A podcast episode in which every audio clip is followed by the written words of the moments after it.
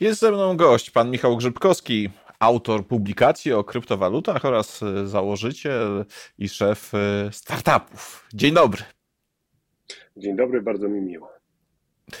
E, e, pana publikacja pod tytułem Kryptowaluty, e, która w tej chwili, w tej chwili jest na rynku, ma różne ciekawe hasła na okładce, między innymi takie, dlaczego jeden bitcoin wart będzie milion dolarów? No piękny chwyt marketingowy, ale czy prawdziwy?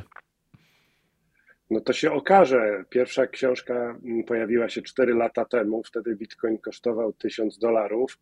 E, w momencie wydawania drugiej edycji kosztował już 65 tysięcy dolarów, także myślę, że jest to niewykluczone, biorąc pod uwagę szereg czynników. Wzrost popularności tej kryptowaluty, wzrost e, bazy użytkowników, e, dodruk pieniędzy tradycyjnych, samą konstrukcję bitcoina, która nie pozwala go dodrukowywać i rozwadniać. Jest to oczywiście chwyt. Natomiast czas pokaże, na ile ta e, hipoteza się potwierdzi. Pół żartem, pół serio można powiedzieć, że e, od momentu pierwszej publikacji e, w 2018 tej książki Bitcoin urósł 65 razy. Żeby urósł do miliona, to już wystarczy, żeby swoją cenę tylko 15 razy zwiększył mniej więcej, także kierunek jest w pewnym sensie znany. Natomiast oczywiście nie ma takiej gwarancji. No właśnie, nie ma takiej gwarancji, no i tutaj, cóż, mogą się też zapalać no, czerwone światełka, to znaczy, no jest to, że tak powiem, zbyt piękne, te wzrosty są zbyt, zbyt duże, no, żeby w pewien sposób y, były prawdziwe. Czy nie mamy tutaj do czynienia no, z rodzajem, nie wiem, piramidy, takiego, takiego podążania z inwestorów za e, zyskiem? Oczywiście oni zawsze podążają za zyskiem, natomiast no, problem jest z tymi ostatnimi, tak? którzy, y, którzy już y, y, nie załapują się do tego z pociągu, czy też pociąg zaczyna jechać w drugą stronę, no i po prostu, po prostu tracą. Czy Bitcoin, mówiąc prosty, i w ogóle kryptowaluty nie są zabawą naprawdę podwyższonego ryzyka? To, to są dwa pytania na raz. Po pierwsze, ja nie zajmuję się handlem kryptowalutami, także absolutnie mm, nie umiem odpowiedzieć, e, co warto teraz kupować i sprzedać pojutrze. Tym się zajmują traderzy i dla nich to jest po prostu pewien instrument, którym można handlować. Po drugie, przez ostatnie trzy lata od, od, momentu pierwszej publikacji, pierwszej edycji tej książki bardzo wiele się zmieniło. Trzy lata temu musieliśmy tłumaczyć z moim współautorem, czym w ogóle są kryptowaluty, czym jest bitcoin, a w tej chwili większość serwisów finansowych podaje cenę bitcoina obok dolara czy, czy, czy ropy. Także jakby świadomość tego aktywa finansowego wzrosła. Po drugie jest to mm, aktywo ze wszechmiar bardzo ryzykowne, dlatego że E, e, wszystko się dzieje na nieregulowanych rynkach, na których e, można grać przeciwko rynkowi, mając, nie wiem, giełdę kryptowalutową, na którym nie ma sankcji za puszczanie fake newsów. Także jest to bardzo, bardzo podwyższonego ryzyka, że tak powiem, zabawa. Natomiast jak porozmawia się z doradcami finansowymi osób najbardziej zamożnych, no to już w tej chwili pojawiają się opinie, że 1% majątku warto jednak w kryptowalutach trzymać. No i tutaj należy spojrzeć na to z szerszej perspektywy, z takiego problemu rzadkości. Jeżeli na świecie w tej chwili jest niecałe półtora tysiąca dola, dolarowych miliarderów i około 20 milionów osób, które mają więcej niż 1 milion dolarów płynnego majątku, bo mamy około 20 milionów milionerów na świecie, jakby każdy chciał kupić jednego bitcoina, to już dla nich nie starczy. I myślę, że tutaj jest jakby sekret tej, tej, tej wyceny wynikający z rzadkości tego zasobu, który w sposób kryptograficzny jest po prostu ograniczony. Przytoczę teraz drugi napis z, z, okładki pana książki, czy też panów książki, bo tutaj wspomnijmy, i pan już wspomniał o współ, współautorze, e, gdyż książka ma dwóch, dwóch autorów, a na książce jest również napisane i co zrobić, żeby zrozumieć rewolucję większą niż powstanie internetu, nie będąc informatykiem. Czy rzeczywiście Bitcoin, kryptowaluty są z, z właśnie wydarzeniem większym niż samo, większej wagi niż pojawienie się internetu? Ja myślę, że co najmniej tak samo ważnym, dlatego że Bitcoin wprowadził do użytku powszechnego technologię blockchain, technologię łańcucha bloków, która opiera swoje zaufanie na prawach matematyki, a nie na prawach ludzi. Także ja stoję na stanowisku, że internet połączył świat, a blockchain go rozliczy.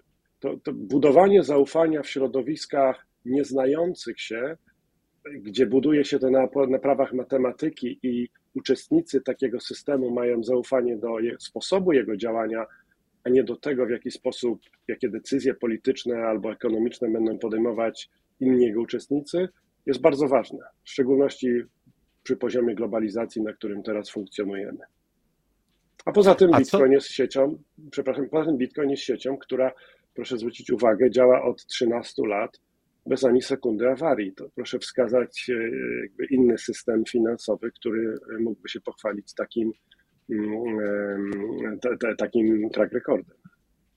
A proszę mi powiedzieć, co to znaczy, że blockchain rozliczy internet? Czy ma tu Pan na myśli po prostu no, takie no, technikalia dotyczące kwestii e, e, operacji finansowych, rozliczania operacji finansowych w internecie, czy, e, czy coś bardziej? Bo słowo rozliczy no, ma kilka sensów.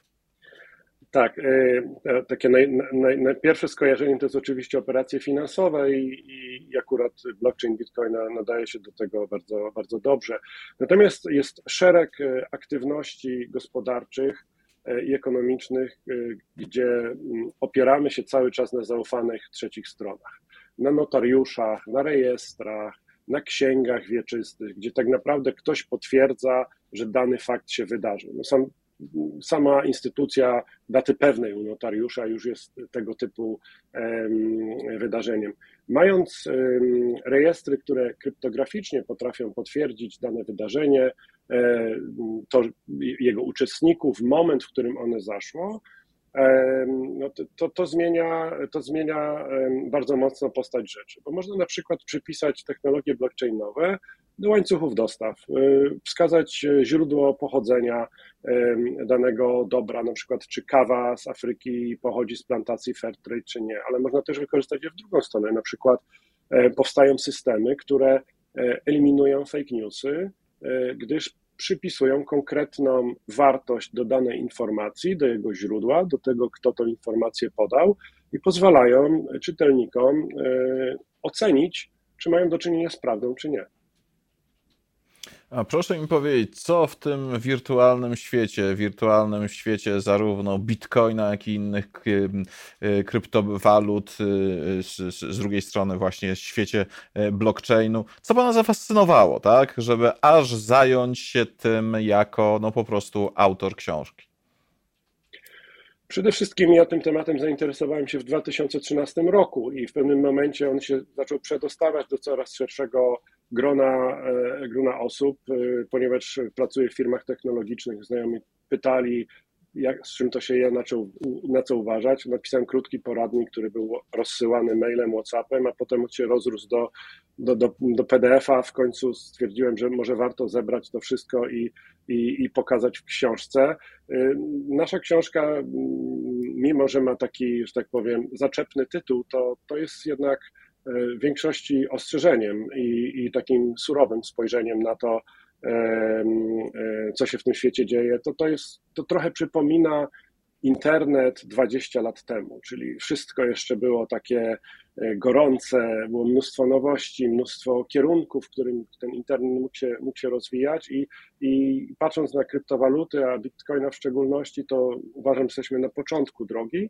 Natomiast bardzo ciekawym jest to, że największe instytucje świata, operatorzy kart płatniczych, y, banki, fundusze inwestycyjne niemieckie czy amerykańskie mają już zgody na łączenie systemów kryptowalutowych z tradycyjnymi finansami, czyli można sobie po prostu portfel kryptowalutowy przyłączyć na przykład do karty Visa poprzez specjalne platformy lub aplikacje i te pieniądze w czasie rzeczywistym wydawać na zakupy na całym świecie. Także jest to, to, to już nie jest technologia czysto teoretyczna, tylko ma bardzo praktyczne zastosowania.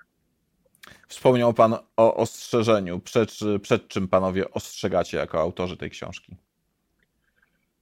Przed szeregiem rzeczy. Już rozmawialiśmy o tym, jak niebezpieczny jest sam trading. E, ostrzegamy też przed tym, żeby jednak korzystać z zalet tego systemu tak, jak był zaprojektowany. Czyli jeżeli trzymamy kryptowaluty na swoim portfelu, zabezpieczonym swoimi hasłami, to w momencie, kiedy przesyłamy je w kierunku giełdy kryptowalutowej, żeby ewentualnie pohandlować, tak naprawdę tracimy nad tym kontrolę. Jeżeli, jeżeli giełda upadnie w tym czasie albo e, zostanie schakowana, co, co wielokrotnie się zdarzało, stracimy wszystkie środki tam zgromadzone. Także nasze pierwsze przykazanie, a Y, kilka ich tam wskazaliśmy, jest takie: nigdy nie trzymaj środków na giełdach dłużej niż to jest konieczne. A proszę mi powiedzieć w takim szerszym planie, bo mm, no cóż, no, wielu naszych y, y, widzów, ale nie tylko widzów, no, mm, szuka możliwości inwestycyjnych, y, okazji inwestycyjnych. Coraz więcej słyszę o kryptowalutach, o bitcoinie, o tym, że no tutaj, tak jak zaczęliśmy naszą rozmowę, no mamy dosyć istotne wzrosty mm, z wartości. Czy pan by raczej przestrzegał tych niewprawnych, jeżeli chodzi o kwestie wirtualnych walut inwestorów, czy namawiał do zainteresowania się? Namawiam do zainteresowania i do zrozumienia, dlatego że przede wszystkim największym błędem wszystkich inwestorów jest to, że zaczynają inwestować w rzeczy, których nie rozumieją. Także wiedza na pewno nie zaszkodzi i, i, i warto, warto mieć świadomość. Jeżeli chodzi o inwestowanie krótkoterminowe w kryptowaluty, to zdecydowanie mówię nie, przestrzegam. Jest ogromna szansa, żeby na tym stracić. Zresztą w książce przytaczamy przykład e, uniwersytetu, badań prowadzonych na Uniwersytecie w São Paulo, które pokazały, że daily traderzy w 98,5% tracą pieniądze, tylko 1% takich inwestorów wychodzi na zero, a 0,5% y, zarabia ponad przeciętnie. Tak jest to, jest to po prostu bez sensu. Natomiast patrząc na Bitcoina jako aktywo, tą, tą główną kryptowalutę w ciągu ostatnich 5-10 lat, E, okazało się, że to jest całkiem niezła inwestycja. Tak? I jakby mówimy też o źródłach wzrostu wartości, także e, moim zdaniem spojrzenie na to krytyczne i, i stwierdzenie, ok, to może rzeczywiście ten 1% czy 0,5% moich oszczędności zostawię sobie w Bitcoinie na 5, 7,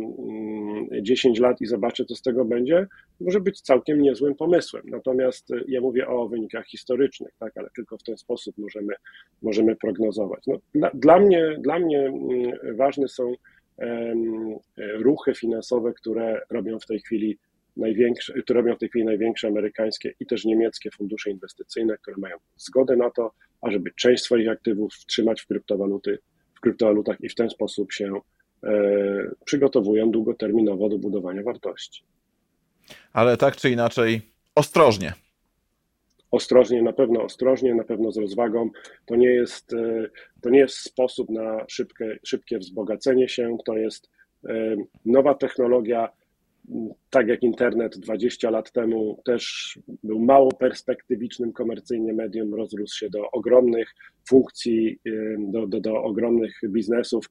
Tak, te kryptowaluty i blockchain jest, jest pewnym początkiem i Dlatego też powstała ta książka, żeby tą wiedzę podsumować i, i czytelnikom ciekawych nowych technologii uświadomić, co się dzieje i co może się niebawem wydarzyć. Warto się tym zainteresować na pewno.